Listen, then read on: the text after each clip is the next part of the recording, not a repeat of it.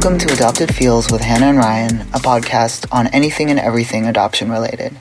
Today we have a really special guest, Eli Harwood, who's a licensed therapist, author, and educator who has more than 17 years of experience helping people process relational trauma and develop secure attachment relationships with their children and partners. You may know Eli from her Instagram account, Attachment Nerd, but what you may not know is that Eli is also a brilliant adoption competent therapist who spent two years living in Seoul working with Korean adoptees at the beginning of her career. This conversation felt like the equivalent of a warm hug when you didn't realize you needed, and hence feels even more grounding. We hope it might feel like that for you as well. In this episode, we talk about how Eli ended up working with the international adoption community, the barriers for some adoptive parents in supporting adoptees, what kinds of stuff can come up when adoptees spend time in their birth countries? Childhood trauma and attachment wounds. And finally, the importance of hope, that little thing that often gets left out of conversations about mental health and trauma in the healing process. We know we often say that this is our favorite episode, but this one really might be it. Hannah says it's hers, at least.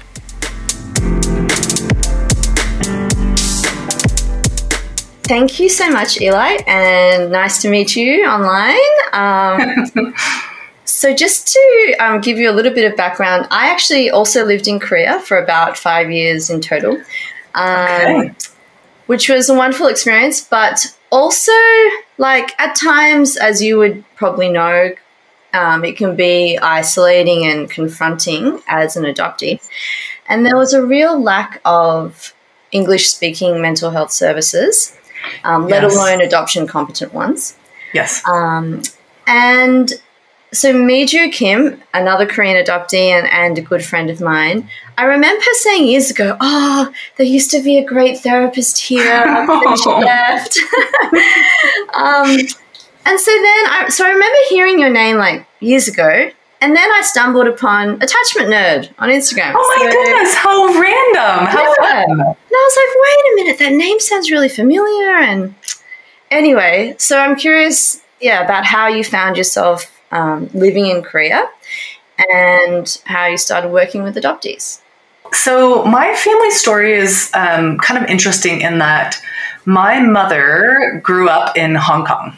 So, from the time she was six until she was 16, um, she was her family was a part of like Caterpillar Industries, and that was like where their headquarters were. And so she was um, an, a culturally American white kid living internationally in Hong Kong. And so her identity development was complicated. Um, she really identifies with the term third culture kid, which is sort of a term to describe like anyone who grows up outside of their parents' country of origin for a long period of time that affects their development.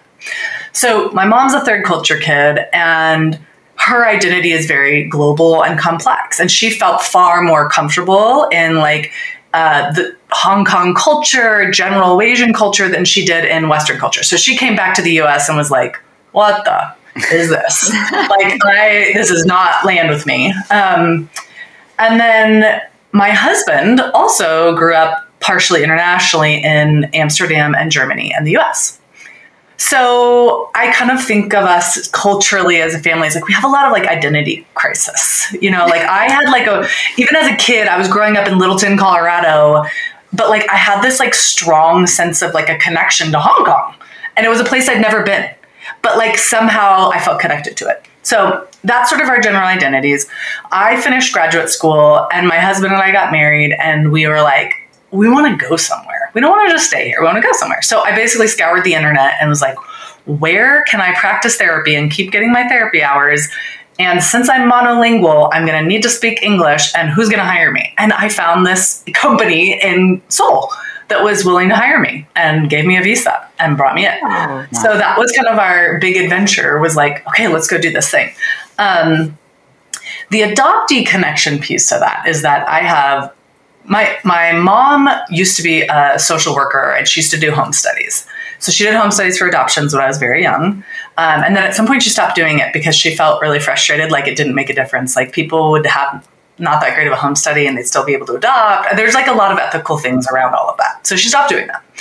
Um, but she also felt compelled to adopt older children who would not be likely to end up in a foster situation or a home situation. So I have two sisters that were adopted out of China when I was in my early 20s. So by the time I was in Korea, um, my sisters had been a part of my world by, you know, just by being adjacent to my mother's work. I just have been thinking about it a lot.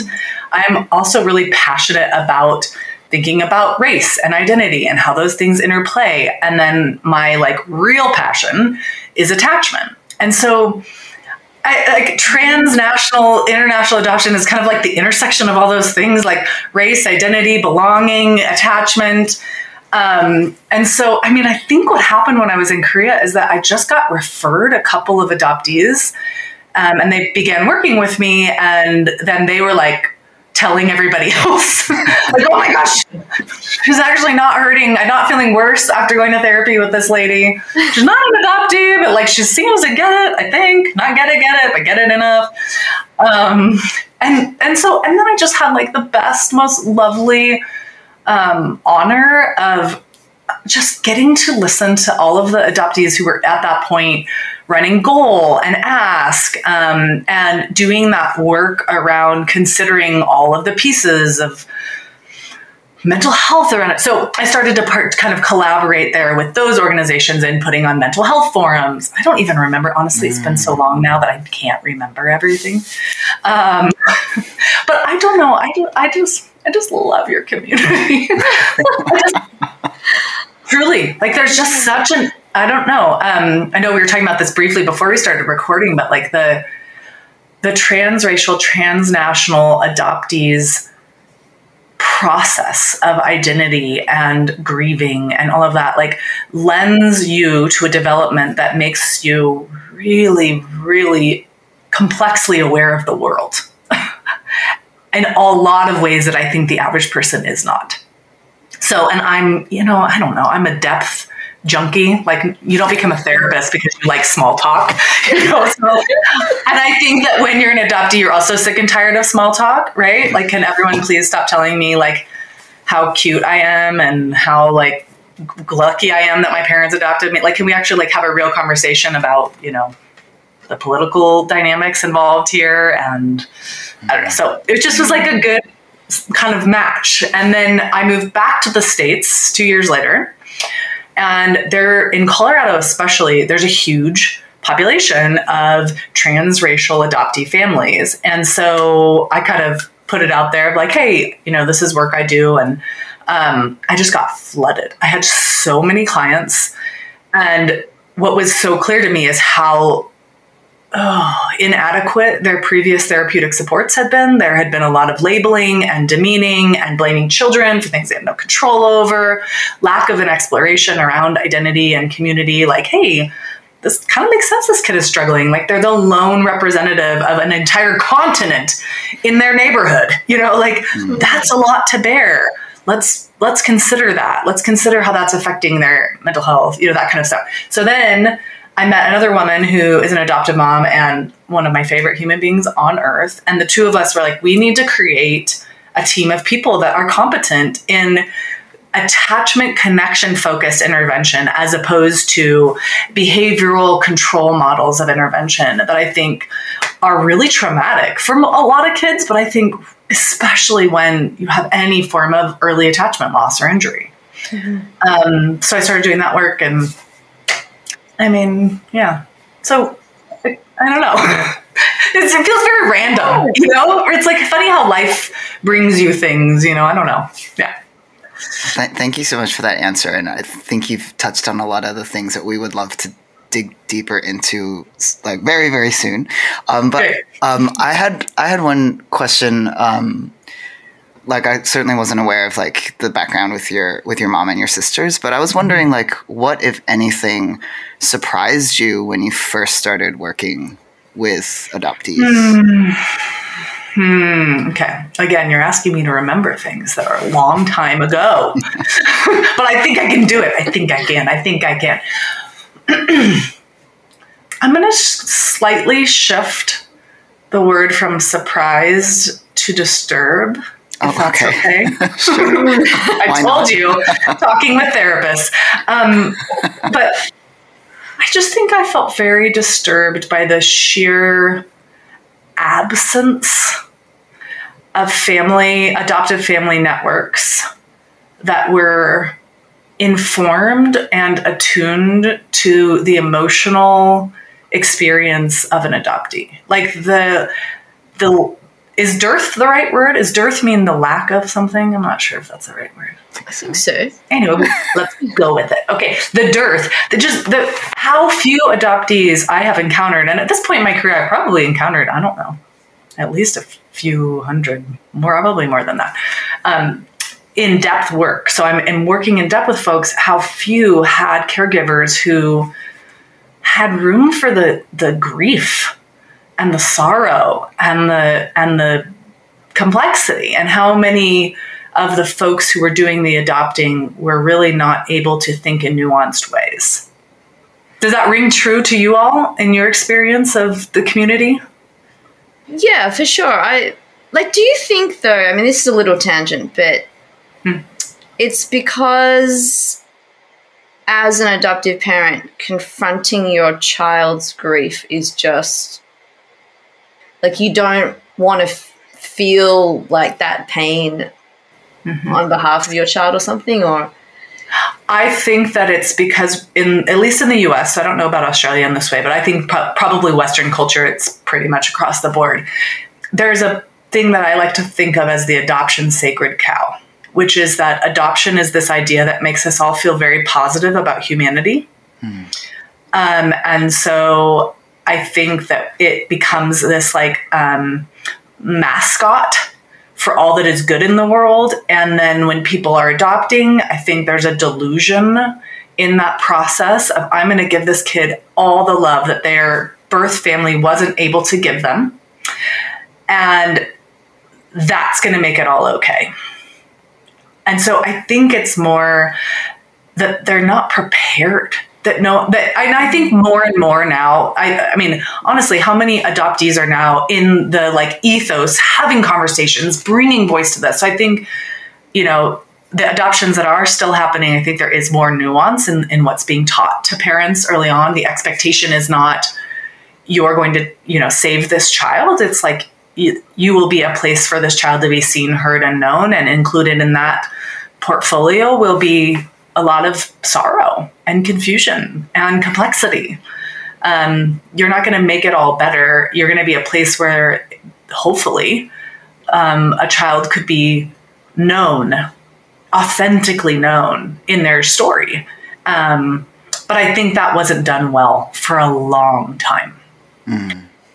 For and and it's not to say that there are not some adoptive parents who were doing that. I think there are some. I just I think what was surprising to me using the word surprise was there's the refusal to see the pain, the refusal to see the complexity, the need for the the adoptee to say, "I'm so lucky, I'm so thankful, I don't need to find my birth family. I don't need to have these other things because you've given me so much." Hmm making it really hard for a lot of folks to do the kind of processing, searching, grieving necessary in the adoptee journey. Mm.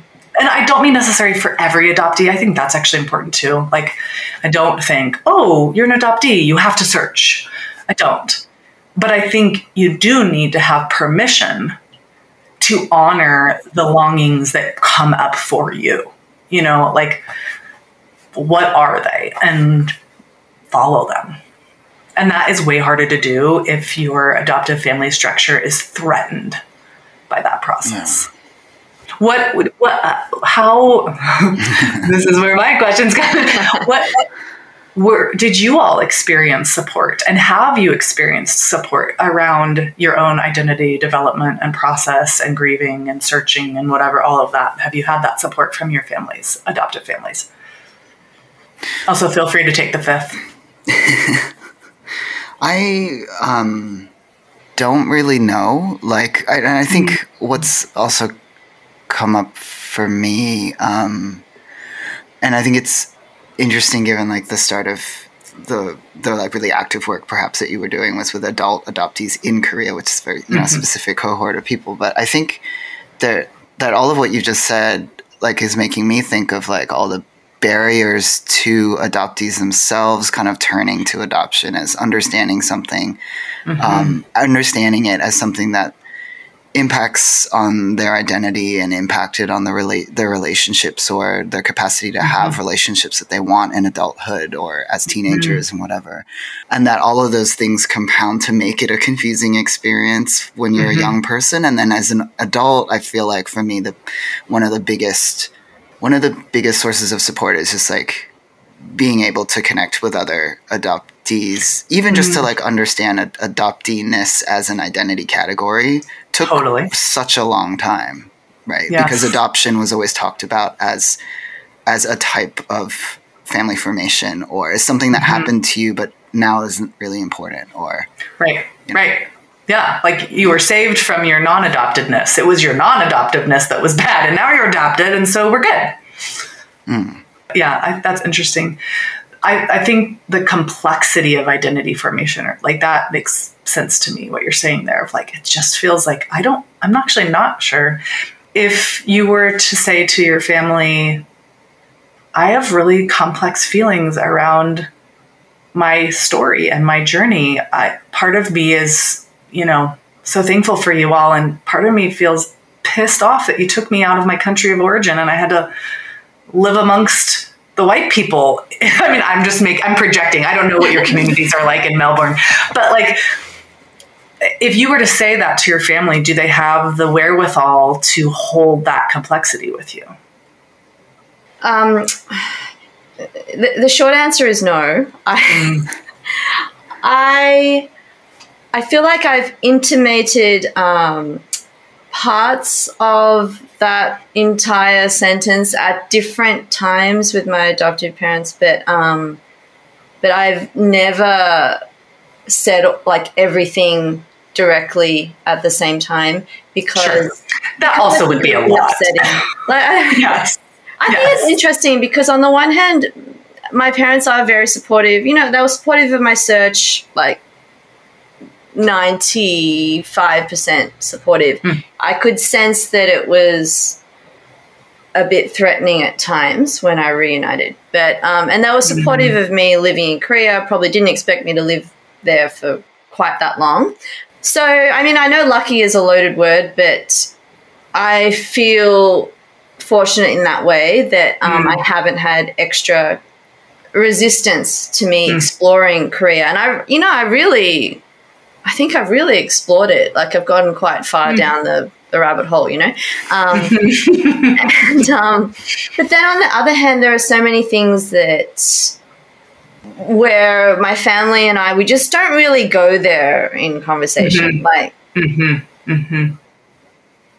I, Mr. Rogers, one of my favorite quotes from Mr. Rogers is, "What is mentionable is manageable," and I think that in the domain of adoption, for a lot of folks, there's a lot of unmentionable things, right? Like that feels really messy. Don't know what to do with that. Um, which is just i don't know my hope is that it stops being that way and what you're doing in having a podcast called adopted fields fields fields adopted fields huh that's a different image anyway um that, it's like that's the beginning of that healing process. Like we can come around. Like we can mention all of this and we'll mention it together. And maybe our maybe our adoptive families or our you know birth families like families of origin if we have maybe they all can't handle some of this complexity. It's might be too hard but like we can. And we're all going to handle it together. And yeah.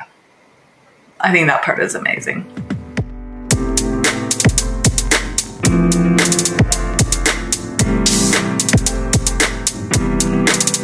i also wanted to ask and i think i guess i'm like asking this to kind of like look for validation for um, for any like transnational adoptees who may be like returning to their birth countries mm-hmm. um, to live.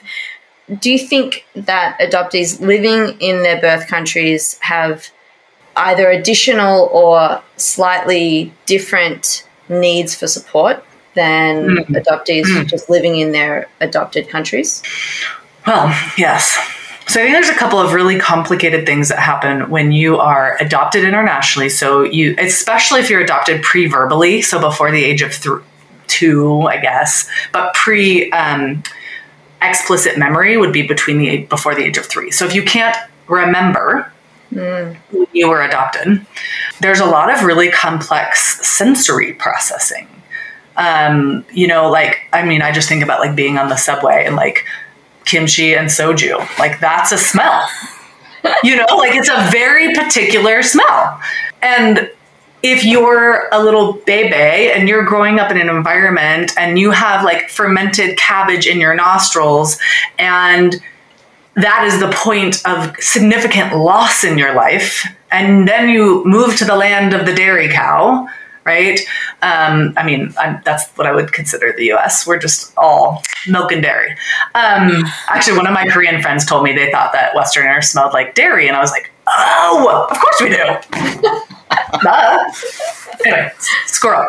But so then you move into this place that has a very different sensory profile, okay? And you grow up in that place and you you don't have the um, connection to that original sensory profile. Now you move back into that space.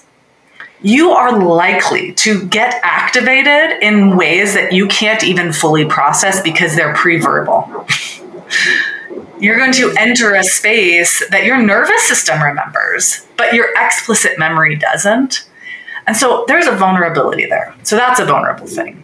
Um, if you're transracial, I mean, most, they're not all transnational adoptees are end up in transracial families. But if you are transracial and if you were growing up in regions where you were one of the sole representatives of your race, your identity, your culture um, of origin, and then you go back into the place where everyone else has been identifying you right? So you're in you're in the western world and everyone is identifying you through your race through your ethnicity. And then you go back to this country and then everyone there is like you're not us you don't walk like us you don't talk like us you're foreignish. You're not all the way a foreigner, but you're foreignish. It's a different kind of rejection. It's like, wait, I don't belong there, but I don't belong here. Like, I don't get to count fully anywhere. I mean, I think that's where coming mm-hmm. together as adoptees is so important. Is like, okay, now here's the place where I don't have to explain why I belong. I just belong. So I think those pieces, and then I think there's grief in it. It's like you're exploring a place you've lost, and you might have it now, but not in the way that your heart kind of longs for it to have been, right? Yeah. And then if you're engaging in you know birth family search or reunification then that shit gets real emotional period. That's overwhelming. So i don't know if that answers your question. Oh no that's you're very good at summarizing information oh good. Okay good. Good. High praise from hannah. I love it. I'm taking it.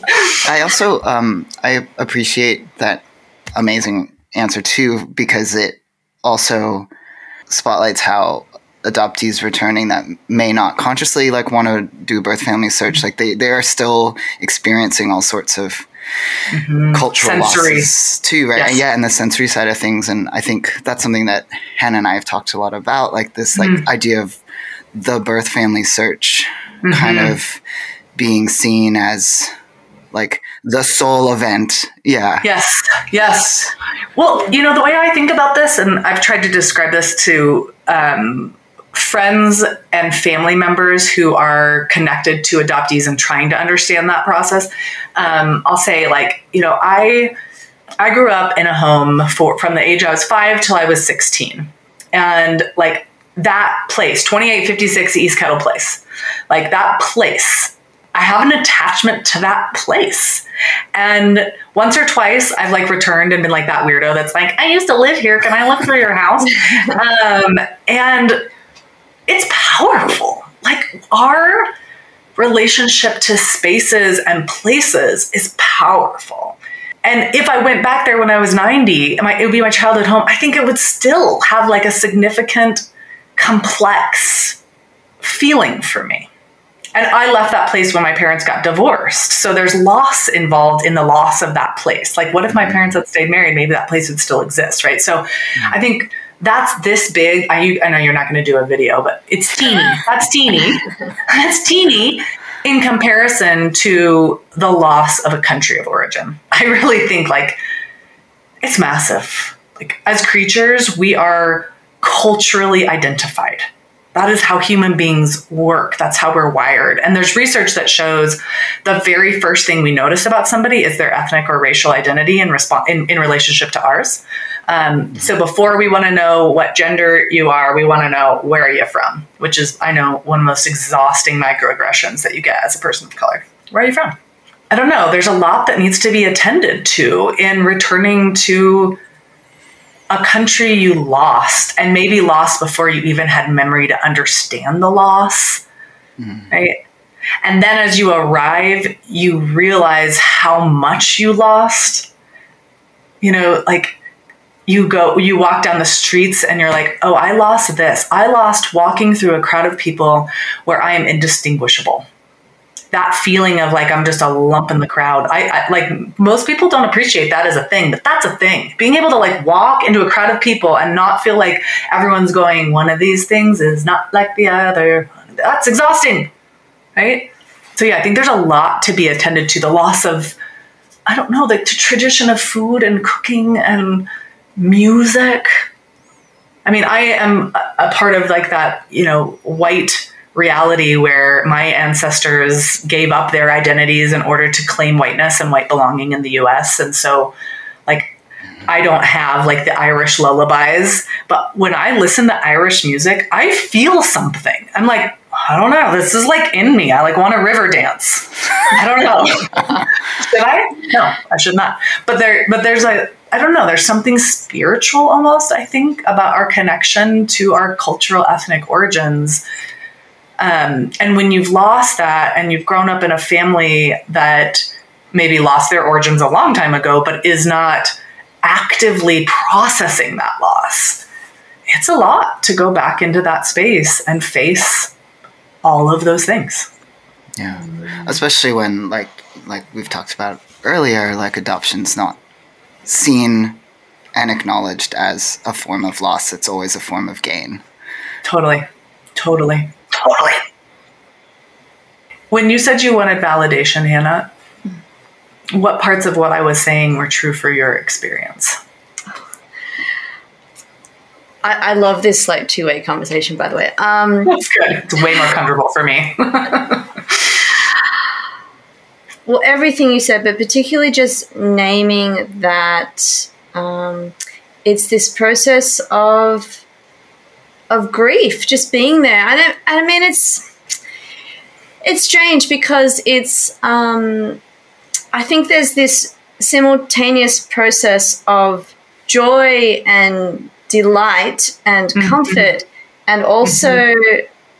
being confronted with everything that that you could have had in a different life. Yes. Um, and it's, it's like the sliding door, moment to moment. Yeah. Mm-hmm. Mm-hmm. Like, and it's happening in all these like big and small ways, and um, and, and I think as well, like um, there is. So I left Korea when I was three and a half. So I I was hmm. verbal, but I don't really have any memories. So I mean, it, you were right on the edge. Three and a half is very young, and it's traumatic. And sometimes we don't actually process trauma in a explicit way. It's all feelings and less processing, and so even if you're adopted at five or seven, sometimes you don't have a lot of memory because at the point in time that everything was happening was just overwhelming. So three and a half. Yeah. I have I have twin three and a half year olds. So I actually just like that like just gave me the feels. Oh because that's that's a really that's a yeah, it's um, it's a well, look, they're all vulnerable ages, but um, yeah, but it is. There's you knew you knew yeah. You knew oh, a lot I, about. Yeah, I knew, but it's um, it's funny as well. I guess like when you lose a language and yeah, adopt mm-hmm. a second one. Um, yes. You may also lose memories there, I suppose. Yes, totally. Yeah, totally.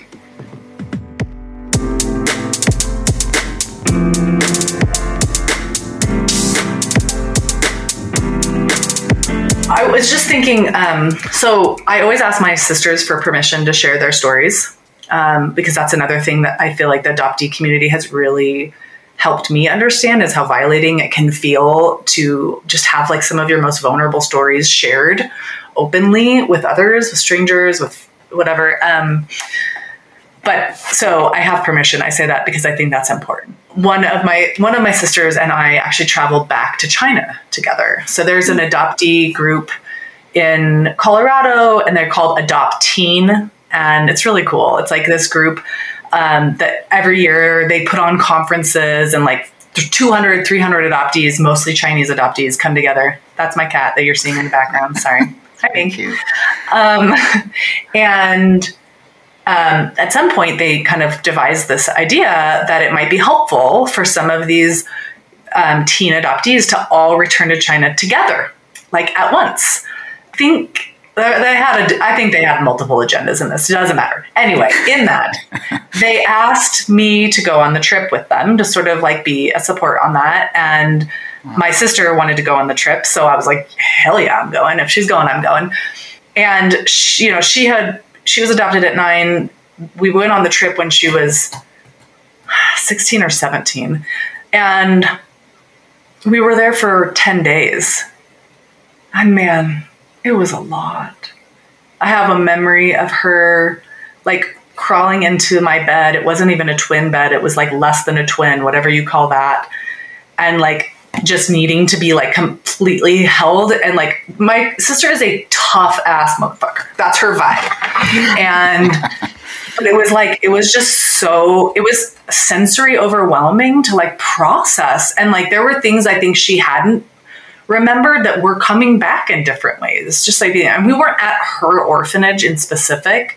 Um, so we went into different orphanages and we like volunteered, which again, lots of, we could have a whole conversation about that type of a mission or whatever it is.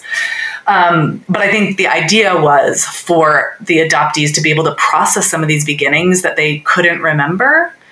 And what I found was in this group, like, I mean, there were so many meltdowns that couldn't be explained and i'm like well, that's a sensory meltdown it's like there there's something here grief wise that you you may not remember in this prefrontal explicit way but man your body remembers it mm. and and and how to put words to it maybe not possible but it's there it's tender so i mean i'm just wanting to validate like your tenderness there i just think that's really sensical I think it makes a lot of sense.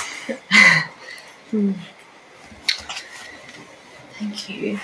Um, I'm conscious of the time, and like, gosh, we could talk to you all day, but um, maybe this can lead into talking more about attachment, which is your like mm. current passion. So you okay. mentioned that in working with adoptees, you um, use more attachment and no attunement um, interventions rather than behavioral, behavioral. interventions. Mm-hmm. Um, can you one? I what I'm curious what you mean by um, what are behavioral interventions, and yeah, can you just mm-hmm. like talk a little bit more about mm-hmm. your mm-hmm. all of that? Approach? Okay, yeah. So, all right, get ready. I'm going to give you guys a mouthful. okay, so attachment is the human drive to have close relationships as we develop and throughout our lifespan, but especially in y- young periods of childhood, it helps us to stay safe and to stay regulated. So the human brain is co regulated by other human brains in development. No baby comes out of of their birth parent's womb and just like grabs a piece of bark and some moss, finds a blanket, and goes on, right? They require human touch, human feeding, human care, human nurture. Um, but not all caregivers are able to give the same level of care, right?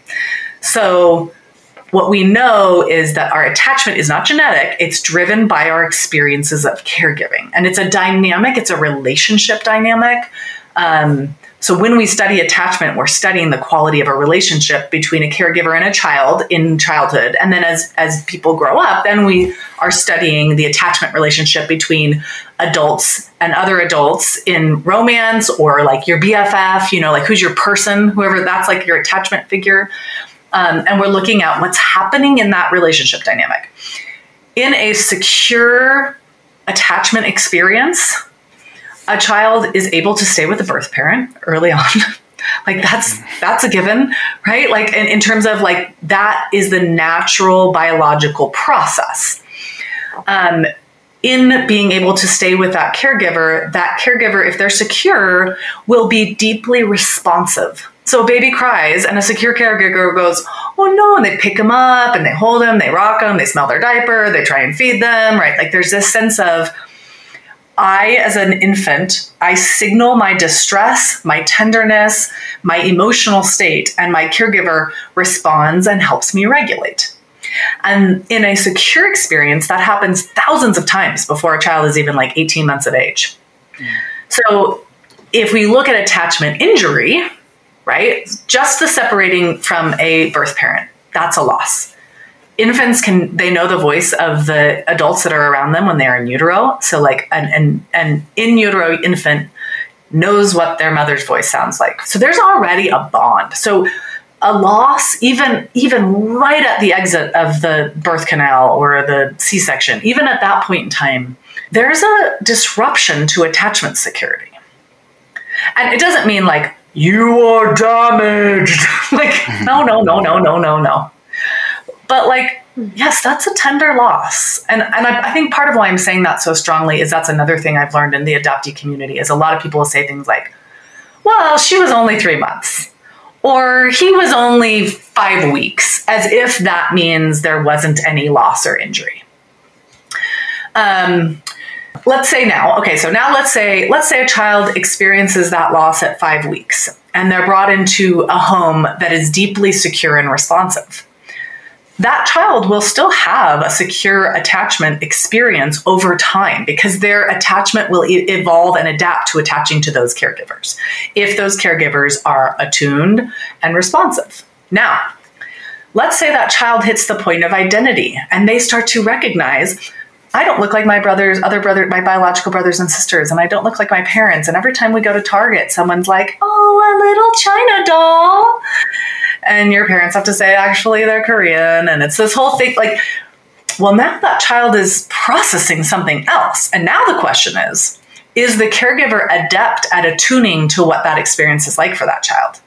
if the caregiver is wed to the idea that adoption is a positive, wonderful thing, and this child is way better off than they were before, 100% positive, signed, sealed, and stamped, well, it's going to be a little harder to sit with that child and acknowledge that it's painful not to be familially identified in public. That's painful. Um, and it's has different levels of pain for different people. I have known adoptees that would define themselves as very extra and who would literally say, actually, I really love being this because I feel like it gives me a lot of extra attention and I'm kind of into it. And I, I'm like, you do you. Like, you feel however you feel. This is not about saying you should feel one way or should feel another way. But I think when we're considering what an adoptee's experience has been, we're thinking, what happened to them early on? And like okay so that there's the the adoptee that's been adopted at five weeks. There's an adoptee that was maybe in the care of a foster family for three and a half years. Um, if that foster family was secure and responsive and relational the separation from them will be painful but that adoptee will actually adapt better to the next family because they've had a secure experience. Mm-hmm. if they had an insecure experience it will make it harder to bond with the next family which I think is kind of backwards. Sometimes people think like, oh, like if you bonded, that means that messed you up more when that separation happened. And the truth is actually it it did. It hurt, but it but it gave you a template for feeling close to people and and res- having responsive caregivers. Um, so what behavioral therapy? Okay, so let me, let me say all that. So there's lots of complex trauma, lots of complex dynamics going on there. Um, let's say a family is struggling. Let's say an adoptee is really struggling with going to bed at night. Well, bedtime can be really complicated if you've ever had separation from caregivers because bedtime feels like separation. And it's also the dark, and the dark is scary. And maybe you have an adoptive family that's like, okay, this is just insane. They're like ripping, you know, the sheets at night. They're like pounding, they're getting violent, they're getting, and they come into a therapy session. And if a therapist is behavioral, their response is like, well, you need to be really clear that they can't have sheets in their room. If they keep ripping them, they're going to have to sleep on a bare bed. Okay, I think you're catching what I'm throwing here. It's punitive, it's harmful. This yeah. child is struggling because they have experienced and they are processing the kind of loss that no human being should ever have to endure. And so we want to look at what they're experiencing and what their behavior means through the lens of connection and attachment. So I would far rather in an attachment focused kind of lens say, well, what does what are they asking you for? Do they want you to stay? Are they wanting to sleep with you? Um, you know, what are you noticing is calming and soothing? And can we respond in that way? You know, oh well, they want to sleep with me, but they can't sleep with me forever. Well, first of all, they could technically. I just want to like they could, but also they developmentally are needing this, and part of why that that kid might be needing this is because they spent. You know, I'm just thinking about one of the orphanages I went to in China, where it was like, I mean, oof, it is hard to see. It is hard to see kids in institutional situations. Um, but where they're like laying in the back of, of, a crib with no warm fuzzies, there's no stuffies, they're just laying there and they've learned how to disassociate. And so now they've come into your home and they're terrified that that will happen again. Like their body is mm-hmm. saying, like, please don't leave, please don't leave.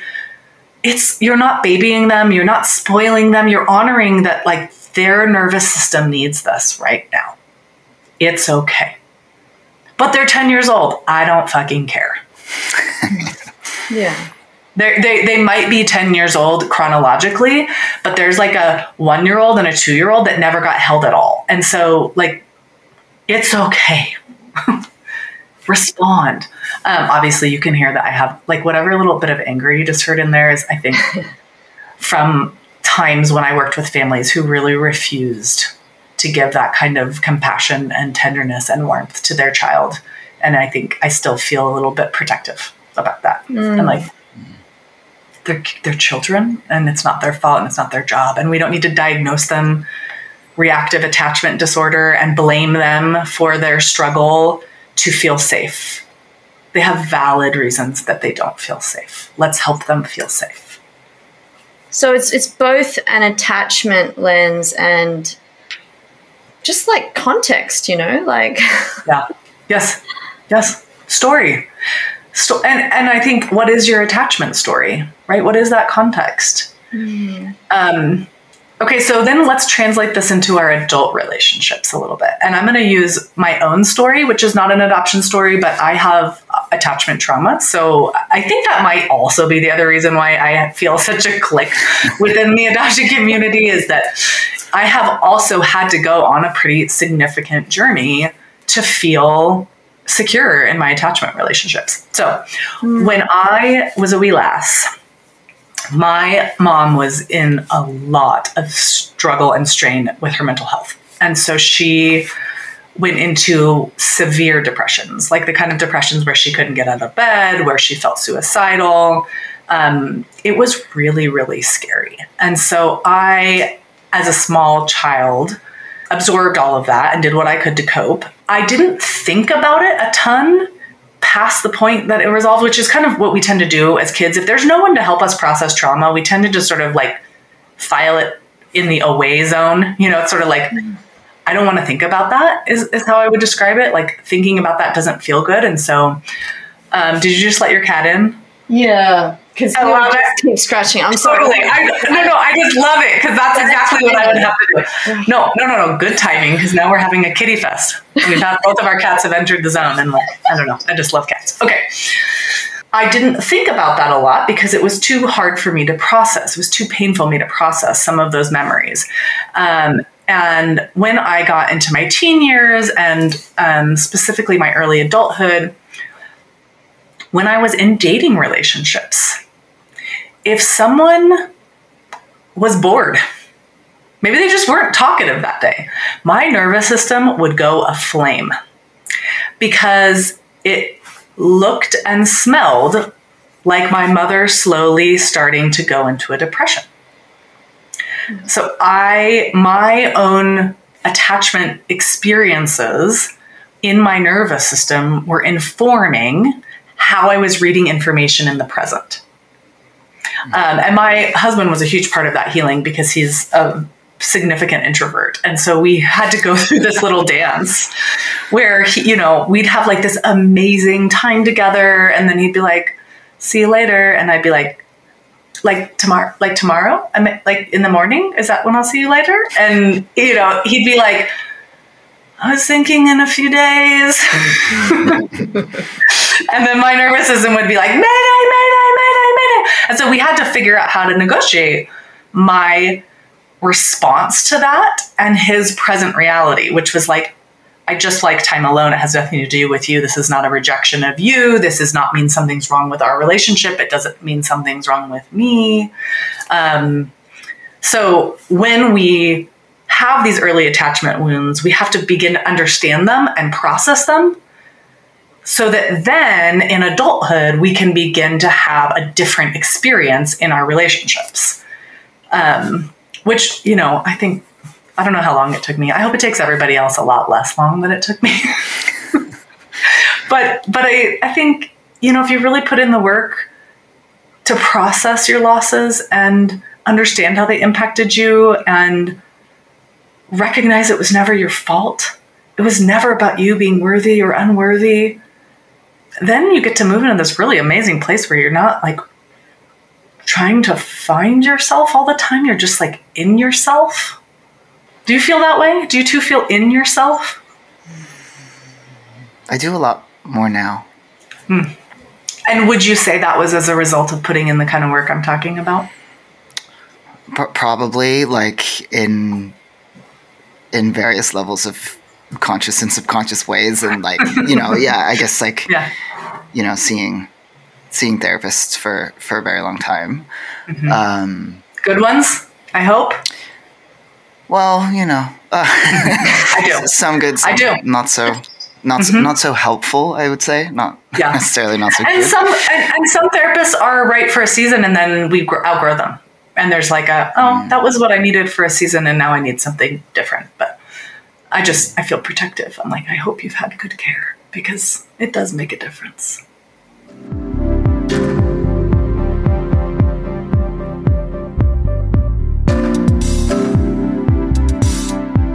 So eli i'm i guess that's what you're referring to. Like that that process of becoming securely attached is what you're referring to in your upcoming book, which is a guided journal. Um, about like healing your attachment patterns. In in your book, I, as I understand, you talk about earned secure attachment. Yes. Like I kind of want to ask you more about mm-hmm. how you um, like healed your own attachment wounds, or how mm-hmm. you and your husband became more securely attached mm-hmm. to each other because because attachment is kind of um, I think you know it's been kind of in the public consciousness for particularly in the last couple of years. You know, I feel like it's obviously one thing to understand what it is and like, have some understanding of your own patterns, and then you know another thing to actually change, change them. them. Yes. Like, yes. I would say, I mean, I guess I'm going to speak for Ryan and say that I think Ryan seems like securely attached to their partner. Hmm. Yeah. And, um, but I'm more in like, like I know that I definitely have certain patterns of relating that tend to only, um, gosh, I'm oversharing here, but anyway, they're, they're oh, I love it. I'm loving every minute of it. Keep going. And everyone else who's listening is loving it too, because they're all like, say more, because they're thinking all the same things. Um, but there are things that very specifically come out either in very, very close friendships or or in romantic relationships. Our attachment stuff gets activated in our attachment relationship. So you can feel super cool, calm, and confident with a general friend in your life, and then you start getting close to them, and all of a sudden shit gets weird inside. Yes. And and it's like sometimes I'm I'm really not reacting to the current reality of a situation. Like yes. there's there's this like like a cloudy filter that's like from the past that's definitely like um, obscuring things. And anyway, so so I'm I'm curious for you like both how mm-hmm. long it took and what it took. But you know, I, I feel like I had a very similar experience when I was in my late teens and starting to date and mm-hmm. like big feelings and like strange kind of reactions and um, anxieties were coming up. And I had no idea at first like what was going on. I mean, I, I had an inkling even then that like I feel like this is related to my adoption or like, you know, really early childhood. But I'm curious to hear more about your process. Well, so f- for me, and so uh, you've probably heard about like the different styles. This does get complicated, and I want you all to know that it's not just you that feels complicated about it because there are two different bodies of research on attachment, and one comes from the social psychology uh, side of research, and one is the developmental psychology side of research.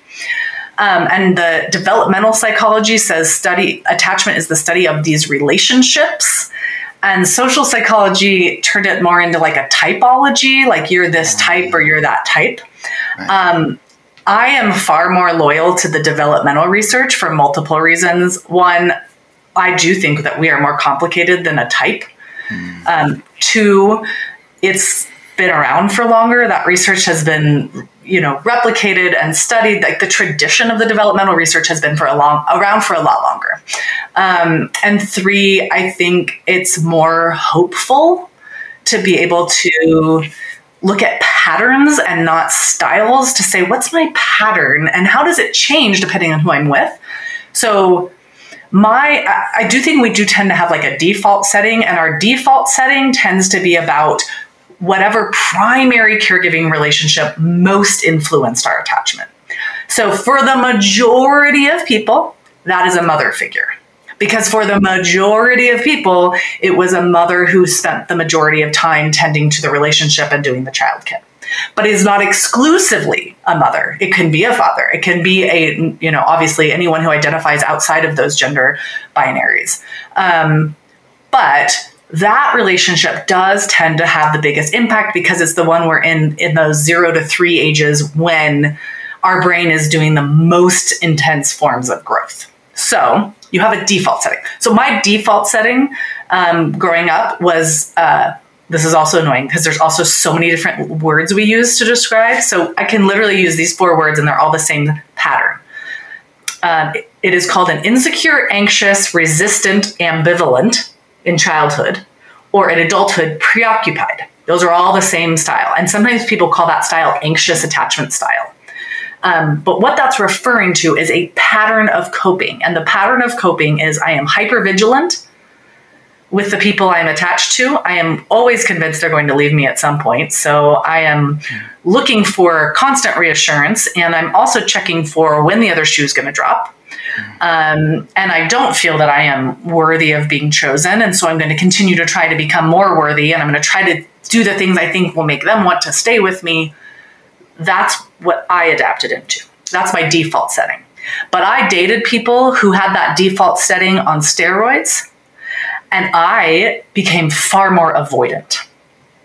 So, in that dynamic, mm. um, the real question I think for most people is did you have a secure or an insecure experience? And your insecure experience might have been avoidant, meaning I'm going to just try to um, keep all of my feelings and needs inside when I'm around my close people in hopes that I won't burden them. So they'll stay close to me and not go away. Avoidance is not, I don't want attachment. I'm not avoiding attachment. I'm avoiding my tender needs and distress. Um, so and then the last category is disorganized, which is when you have abusive or frightening caregivers. Um, that's a whole other thing, which is like, I don't feel safe in close relationships, which is different than I feel anxious in close relationships. Mm. Um, I feel worried that someone's going to leave me is different than like, I literally expect people to like intentionally hurt me. So you let's say you're listening to me and you're thinking, well, I'm definitely one of the insecure categories. I'm not sure which one, and to what degree, and I might have some of both. Um, which I would say most people have some a little a little cornucopia of some of those different patterns, you know, based on based on what caregivers are around you. I think there are some there were some real secure things inside of me because ironically enough, my dad's parents were able to be really secure with me as their grandchild, even though they weren't able to be that way with him as their child, which I do mm. see. It's a very interesting like leap of sorts. It's like pe- once people aren't identifying with their children, they're more accepting of them.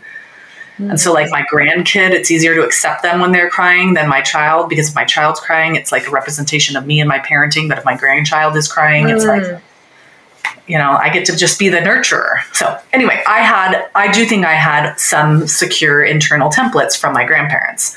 I had some avoidant templates from my relationship with my dad, and I had some ambivalent, resistant, preoccupied templates from my relationship with my mom. So, I think my process took longer than it needed to because the resources weren't available and I was doing all the research on my own. Mm. My hope in writing securely attached is that it will speed up people's processes. That's part of why I wrote it. I want I, it's like this is your template. So then we have data on this. The key to earning a secure pattern is processing the way that your early experiences affected you with emotion. So you can't just think about it. you have to feel it. Sorry. that part's it. And I think the most powerful way for that to happen is in the context of people who can bear witness with you. And I don't think that has to be a therapist. I think that could be a, a, a supportive friend who's also an adoptee. And that's like maybe you're just talking about like something you realized or a story that you have um, that really reminds you of how many years you spent feeling isolated in certain types of pain, etc how long that's going to take is, to, is going to depend on how much support you have in your life now and, and how much shit you went through. Mm-hmm. I wish that wasn't true, but that's true. Mm. You know, if you had really brutal beginnings, it's going to take longer. And I would say, I just really hope you surround yourself with care in whatever ways you can. And then it's about simultaneously letting yourself dream and hope for the kind of people you really want in your life. Like, who do you actually want? What kind of a person are you looking for? People, who are your people? And how do you want to be treated? And learning how to be the kind of person that you want, right? Um, but also learning how to walk away from the kind of people that are not going to be able to give you what you need. Like, I am a total tender heart. I needed a partner who could sit with me while I like cried in a puddle on the floor about some of the things that happened in my childhood. And like my sweetheart is even though his his pattern was avoidant, he's a tender heart. I mean, he like wrapped I remember like him wrapping his arms around me at some point and just going, "Little Eli." And I was like, you know, just like full in my trauma cry, just like snot everywhere. Um I needed that to heal. I don't know that everybody needs that. I think a lot of people don't need that level. I needed that level of nurture. Mm. I also am an independent bug, so I needed someone that didn't get insecure when I was doing my own thing.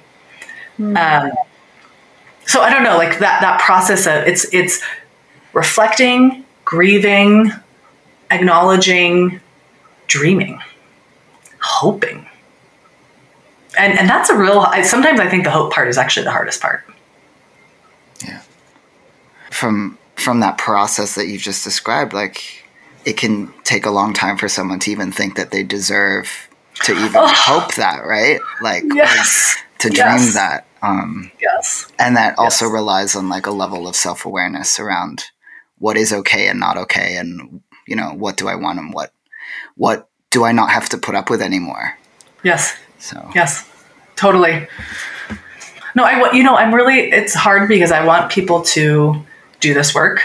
I also don't want to blow sunshine up people's behinds. It's not easy work. You know, like this is but is it worth it? Yeah. It may not actually feel like it the whole way through. You may have moments where you're like, that fucking therapist. I want to kill her because she made me think that I was going to come out of this and it feels like I never will. But you will. You have to keep going. You will get there. And when you get there, it's like, I don't know. I was a backpacking guide like 100 years ago in another life. And, you know, there's these moments when you're like uh, climbing a peak and your blisters hurt and the sun is hot and you are like at your third false summit and you're just like, I hate hiking. I hate it. Why am I doing this? you know? And then you get to the top, and there's this thing that happens that's like seriously spiritual where you have like this view of nature and it's like like majestical and all of a sudden you're like, that was worth it. You know, and then you get to tell people like, yeah, I, I uh, summited pyramid, and they're like, oh wow, that's almost a 14er. You're like, oh, I'm pretty cool, and I did that, and you get to feel proud of yourself. And I would say if you know you have significant attachment trauma, and you're nervous about this work, go buy my book and get a good therapist, and have that person walk through it with you piece by piece and if you can find a therapist who's an adoptee, fabulous. I don't know if you know of um, Dr. Shada Werda Liker. Um, I can send you hmm. guys a link, but she's an adoptee here in Colorado, and she has a whole, um, I believe it's global. If it's not global, it's definitely for US folks. Um, list of adoptees who are therapists who offer adoption specific therapy because I think that is helpful too, just to know to have that person who knows some of that journey yeah. walking with you.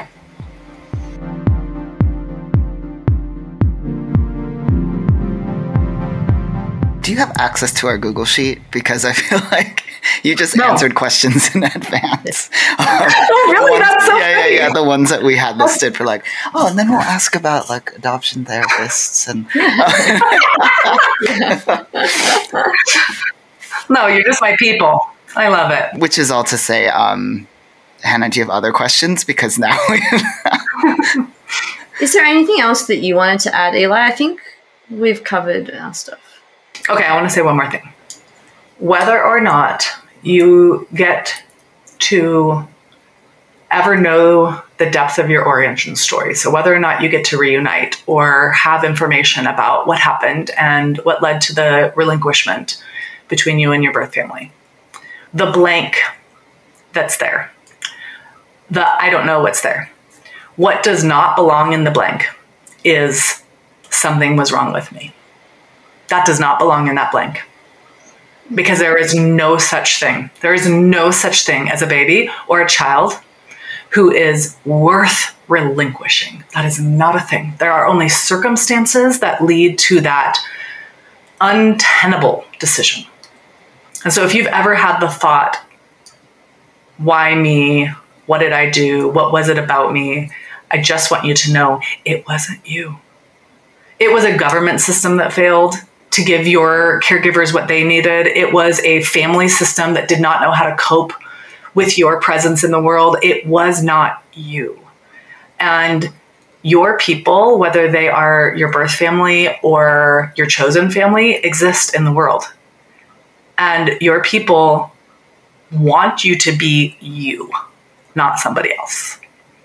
So I don't know, for what that's worth. From some random lady on the internet. I hope that helps. no, I, I, I think that really does, and it, it's just brought up for for me like again like I don't know why this has come up as such a theme, but like the the the pressure and expectations that are placed on mm. what a birth, mm. family search, and reunion might one day mm. deliver, mm. if it ever mm-hmm. delivers anything. Um, right. I think also occludes the fact that, like the blank, as you call it, or like the unknowns, they persevere, even if you've reunited. That that yes. like I think that's not talked about maybe enough. And I agree. Um, so I appreciate that reminder because I think even people that have reunited still need There's still blanks. Yeah. Well, and I have blanks. You know, like no, like just because you stay in your family of origin doesn't mean you have a family of origin that's able to talk about all the things that are mm-hmm. happening and help you process them and acknowledge them. Like, yeah. let's honor those honor those blanks and fill them in with a sense of self compassion and nurture. And yeah, we're all doing the best we can around here. it's so lovely to connect with both of you. Yes, thank you, thank so, you much. so much. I'm I'm actually to be honest like congratulating myself for like randomly reaching out because I was like, "Oh, maybe maybe she's kind of like too famous now to like speak to us."